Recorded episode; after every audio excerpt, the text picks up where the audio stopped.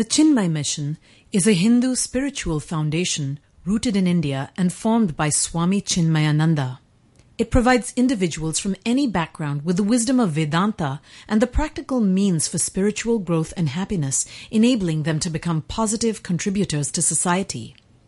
In Hong Kong, its members are particularly active. But I was surprised to find that the leaders of the Chinmaya mission here in Hong Kong started out being regular people like you and me. The difference was they were curious about the mission and how it could change their lives. I had a chance to speak with Swami Swarupananda, head of Southeast Asia for the Chinmaya Mission and director of the Chinmaya International Residential School, and also with Swamini Supriyananda, who heads Hong Kong. This is what we'll look at today on Yanto Yan.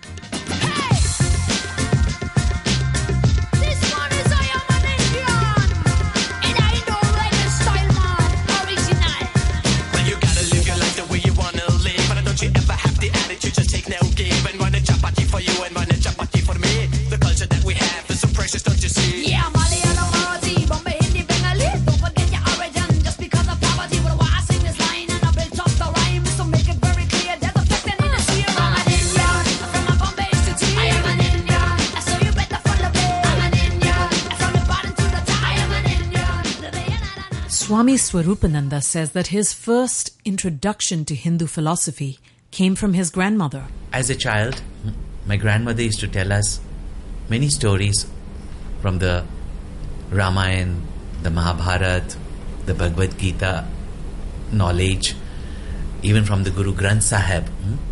So, and I was always fascinated hmm, by all these mystical stories, etc. But most beautiful was her own demonstration in life. you know. A very calm, beautiful personality. And surprisingly, she taught me some wonderful things which only in college I got to learn later on. Even relativity, etc., were there in these books of knowledge. We generally were taught, you know, by our modern education that this was all mythology, mythology, or mythology. Uh, but I was fascinated that when I went to college, that what I was studying in my physics class was already there in some of these scriptures, which my grandmother, who was not educated in modern school schools, would very in very simple words point out to me time, space, re- relativity, etc. So naturally, my inquiry was always there. Hmm. But at the same time, when you grew up with modern education, one thing I was always seeking was knowledge. And that application of knowledge was to serve people and remove people's suffering.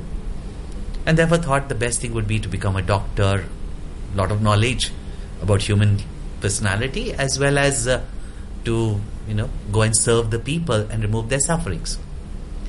Came to Hong Kong, because our Indian systems, as you know, of education, we were two batches uh, that year, I was in that batch of 1975, where two batches, or 77, when two batches were coming together and the seats were just going haywire and it was just impossible for anyone to recognize what courses they could take, etc.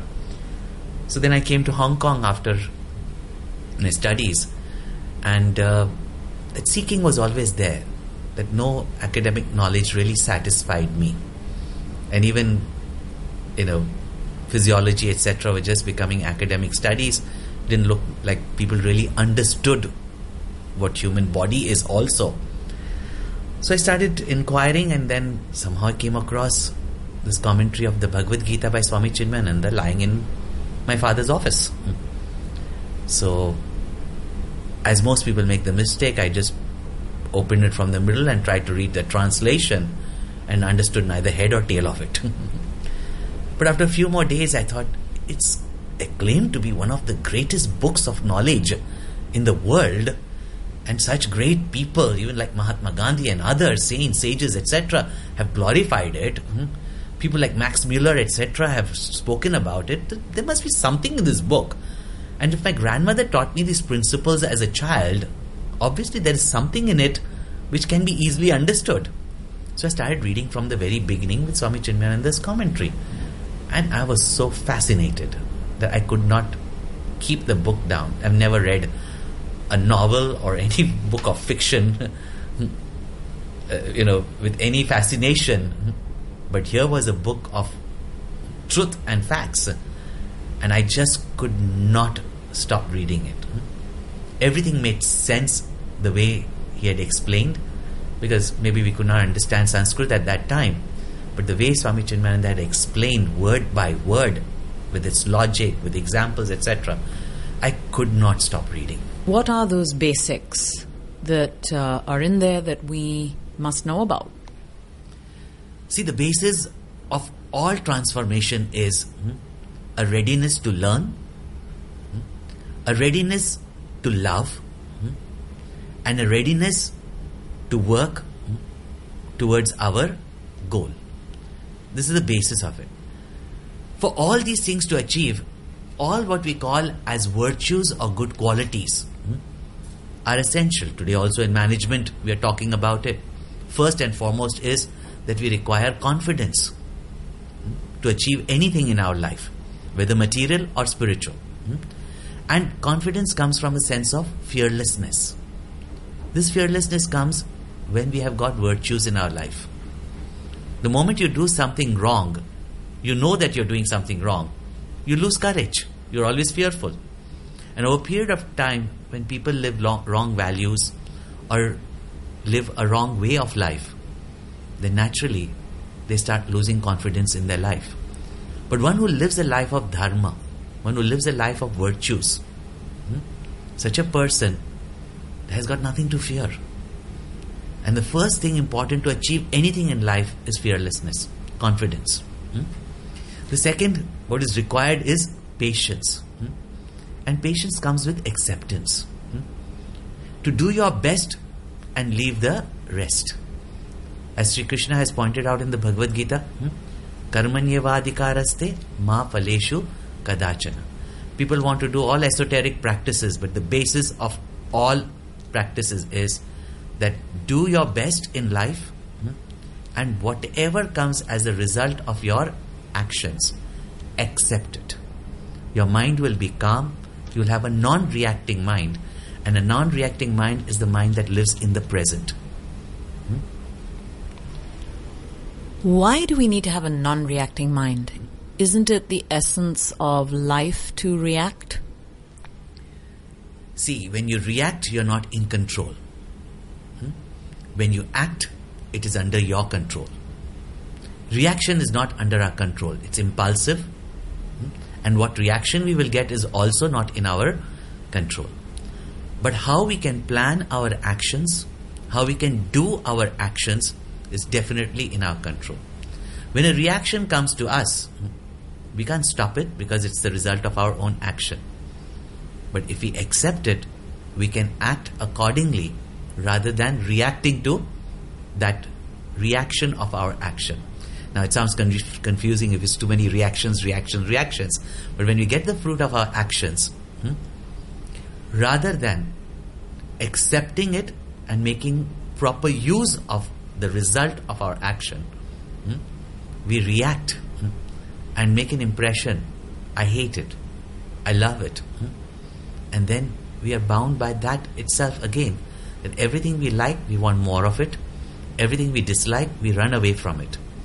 And whether it is useful to us, it doesn't matter. hmm. So we never make the right use of things when we react.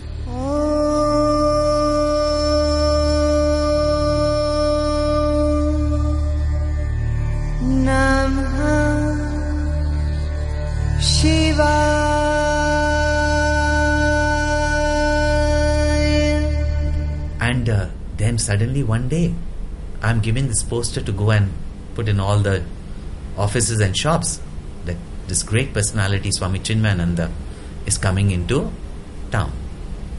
Thought, you know, some saintly person who will just come and give us a boring talk mm, and who would probably just come and give us some do's and don'ts, even though I'm reading his highly philosophical mm, uh, commentary.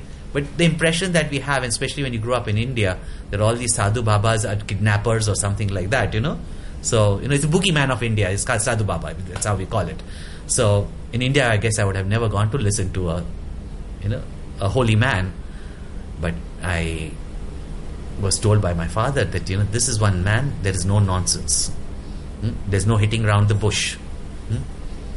Come and listen to him once, if it doesn't appeal to you, hmm, it's fine. But he didn't know I was already reading his book, and I was, of course, you know, very anxious to hear him, but still never, never thought that anyone could be an orator, hmm, so humorous, so logical, you know, so scientific in his approach in explaining the spiritual values which people only follow out of belief, and so enthralling, you know, that you could be sitting there totally uplifted, inspired, with clarity of mind and understanding, and not one second of boredom. hmm? He made it so interesting. Anyway, I heard him for a couple of years, but never got to be close to him till I got the chance to ask that question. hmm? That are there many paths or many meditations? And that day, you know, when he gave me this answer, you know, I said, here's a master with such a universal outlook of life hmm, and with such freedom of thought and who gives us such freedom hmm, to follow what suits us the most, but the right path, of course. hmm. When I heard that from him, that time I thought in my mind that here is a guide, a mentor, hmm, whom I can definitely hmm, follow without any hmm, feeling that whether I'm following the right path or the wrong path. And that day I surrendered to him as a disciple. hmm. But after that, he had told us that we are having a spiritual camp at Sidhbari, a new ashram we had opened, which is very close to where Dharamsala is today. And uh, I just went for that camp. It was in the Himalayas. Such a great guru or teacher like Swami Chinmayananda, Maharishi like him, and and Himalayas, my childhood fascination to be in the Himalayas and then to study under such a great rishi. I went there for two months, and that was life transforming. And uh, I saw his work. I saw how a person can work 20 hours a day, whose life was entirely for the people, who traveled around the world and taught people from the largest cities and metropolitans of the world to the smallest villages. hmm, The work that he did, hmm, not only in this field of spirituality, but education, medical care, village upliftment program, women vocational guidance, etc. When I saw all that work, and most of all realized that here was a master who would not leave behind just his name and legacy, but was training many, many other dedicated people hmm, as brahmacharis students to take this knowledge in different languages to different places, different cultures hmm, in the Sandeepany Sadhanalaya. And I felt that if he did not do all this, I would have definitely not got this knowledge. So I decided hmm, that if I can be just part, a little small drop in his infinite glory of his seva, his work, and service to, I would say, to the world, not just mankind. So I decided to join the Sandeepany Sadhanalaya. And I tell you one thing, which is the next question I always ask Have you ever regretted doing that? I would say, not even a trace of it. Mm-hmm. Oh.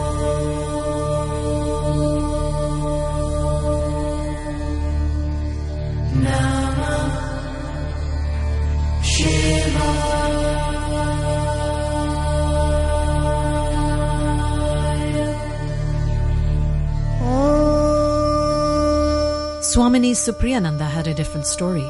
She grew up in Australia and joined the mission there. Later, she came to Hong Kong, where she says working at the mission wasn't necessarily easy because very few people here are interested in spiritual matters.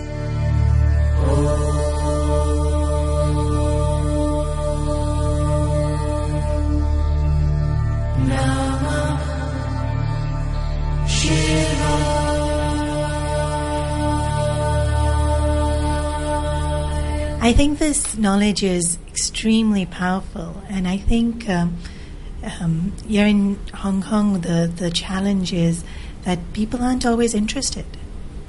you know you've you've got a job that's demanding you've got a family you want to be a you know a good parent you you want to fit into the social pressures and you want to make sure you're invited to the right parties and you're wearing the right outfits and and so sometimes spirituality can easily be missed and so um, initially when I came to Hong Kong I wondered to myself they don't really want an ashram or a teacher but, you know, if Gurudev's vision was, and, and Swami Swarupanandaji was here for so many years and it did make an impact, then I thought, well, we'll just keep trying. Um, and over the years, I've realized that you never know when something's going to touch and you never know who it's going to touch. And so, in fact, I was at just yesterday, we were at dinner and we had done a Diwali workshop about six, seven years ago, where I said, you know, now women are not living with their mother in laws, women are not in extended family situations. Diwali time comes and you want to do at least one puja right in the year, and you want to light the lamp, and you want to do bring in the blessings and have some sense of auspiciousness, and they don't know how. Because, you know, the elders in the family did it. So I did a very basic workshop of how you conduct your Diwali puja. And I remember at the end of the workshop, the feedback was, it was so simple, we knew that. And I thought, oh, okay. And then just yesterday, two ladies were telling me that they never sit down at their altar to do puja unless that book that I prepared for the workshop is open. And that it has been so helpful because they feel they're doing it right. And yes, it was simple. And yes, some people knew, but there were the few who didn't. And so, even though it took me six years to get that feedback, I think, well, that workshop all that time along, all that while ago, two people benefited, even if no one else did. So, in, in such ways, I, I'll get feedback every now and then that it doesn't matter if right at that moment 100 people come, 10 people come, 2 people come. It doesn't matter at that moment if people are saying shabash, um, well done, or if they are saying, oh, you know, you did this and you did that. And somewhere when it's meant to, something clicks. We did a Father's Day. You know, we have about 400 kids in Balvihar, and we did, we're constantly doing stuff with the mums. And I'm always thinking, well, I don't know if they're getting enough quality time with dad. So we attempted to do this Father's Day. It was about three and a half hours, and we got the dads in, no mums, just the dads and the kids. And uh, dads were so, so hesitant to come because they thought, what am I going to preach to them? And we did lots of activity. I think my preaching session was about 20 minutes. but we did a lot of interactive activities. And again, two days back, a dad emailed me saying I was talking to my friend and I told him about this um, Father's Day that you all did and the activity you conducted. And while I was narrating it to him, he teared up and he said he was going to go home and do the same thing with the kids. And so when I read that, I feel that's the Lord letting me know you just keep doing. You never know. Let them take, because it's the knowledge that's powerful. And the minute the seed is planted, it will grow. So, Swamini, you said when you came to Hong Kong, where did you come from? So my training was in India, and I grew up in Australia and in South Africa. Born in Africa, then the whole family migrated to Australia. And then how did you come to this? To the mission? I think it always starts with a question. And for as long as I can remember, I think I was even six years old, maybe. The question that used to haunt me almost, I would use the word, is why was I born? And, and I even remember once I asked every adult I knew, why were you born? So that I could figure out why I was born. And I remember at one point my dad said, You're scaring the guest away. You need to stop asking them this question. But I think for me, that was the question. I needed to know why I was born so that I could fulfill that purpose. And um, life brought Swami Chinmayananda's teachings into my life. I wasn't blessed enough to meet him in person, but I definitely feel I meet him when I when I read the books or when I see the video or even when I meet people.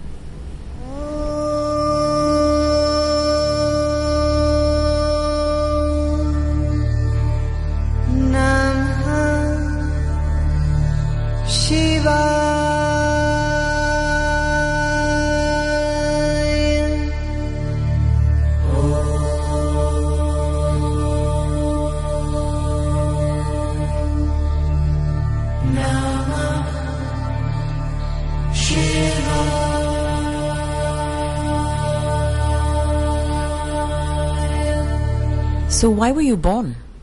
to be perfect, to love, and to to enjoy His love. And why are we born? Mm, very same reason, to love and to enjoy His love. And why are people in Hong Kong, as you pointed out, reluctant perhaps to hmm, understand that or accept it? I mean, most people would have understood that happiness comes from outside. Even though, in you know, if you're born into a Hindu Hindu home, you would, like a parrot, repeat, "Happiness is inside." But that's not where we look for it. A 99.9 percentage of the population look for happiness outside. And then, you know, you look across at the neighbor and he's driving a Lamborghini and you think, oh, he's happy. Or you look across the table and there's somebody with all the branded things and, you know, who's got the, what we would say, the right job or, and, and the right look and, and is however many years old but has still maintained her figure. And, and then we think, well, they must be happy. Uh, so we wrongly assume. All right. So here you are. You're, you're a Swamini. Now, can you explain for our listeners what that means and what's the process? How did you get there? Well, I think different organizations and traditions, there's different steps. But within Chinmaya Mission, there's the Sandeepany Sadhanalaya training, which is uh, two and a half years, sometimes a bit longer, monastic training. So we live in the ashram. We yap at four in the morning. We at class at five in the morning. And the day is filled with Vedic chanting, learning Sanskrit, uh, attending the, the classes where we learn about the scriptures, um, time for our own personal practices, time to do seva within the ashram to maintain the ashram. Um, and we get tested to make sure that we are understanding the scriptures properly. Then we get slowly trained on how to speak, to, to explain what we've learned. And then at the end of that monastic training, we're given a choice whether we'd like to go back to the life we've come from or if we'd like to join the ashram and commit to full time service. And so I chose the latter, and Guruji posted me here to Hong Kong. And then I think the first few years of when we posted to our centers is where most of the learning happens. While we're in the ashram, we're given the knowledge. But when we come into the centers, we have to practice the knowledge. And I guess it goes deeper and deeper. The understanding goes deeper as we're teaching it. And as you're interacting with people, it's a beautiful mirror to show you. Have you really been able to give up anger? Have you really been able to uh, be patient? Have you really given up likes and dislikes? And how much are you able to hold on to equipoise? And so the training doesn't stop with the monastic training. And where does it go from here? For you? Well, the Lord is infinite. The truth is infinite. Our potential is infinite. Our ability to love is infinite. And so perfection is reaching that infinitude in all those things. In my ability to be able to give, to, to imbibe, and most of all, for me, to love. To love the Lord and His expression in everyone I meet.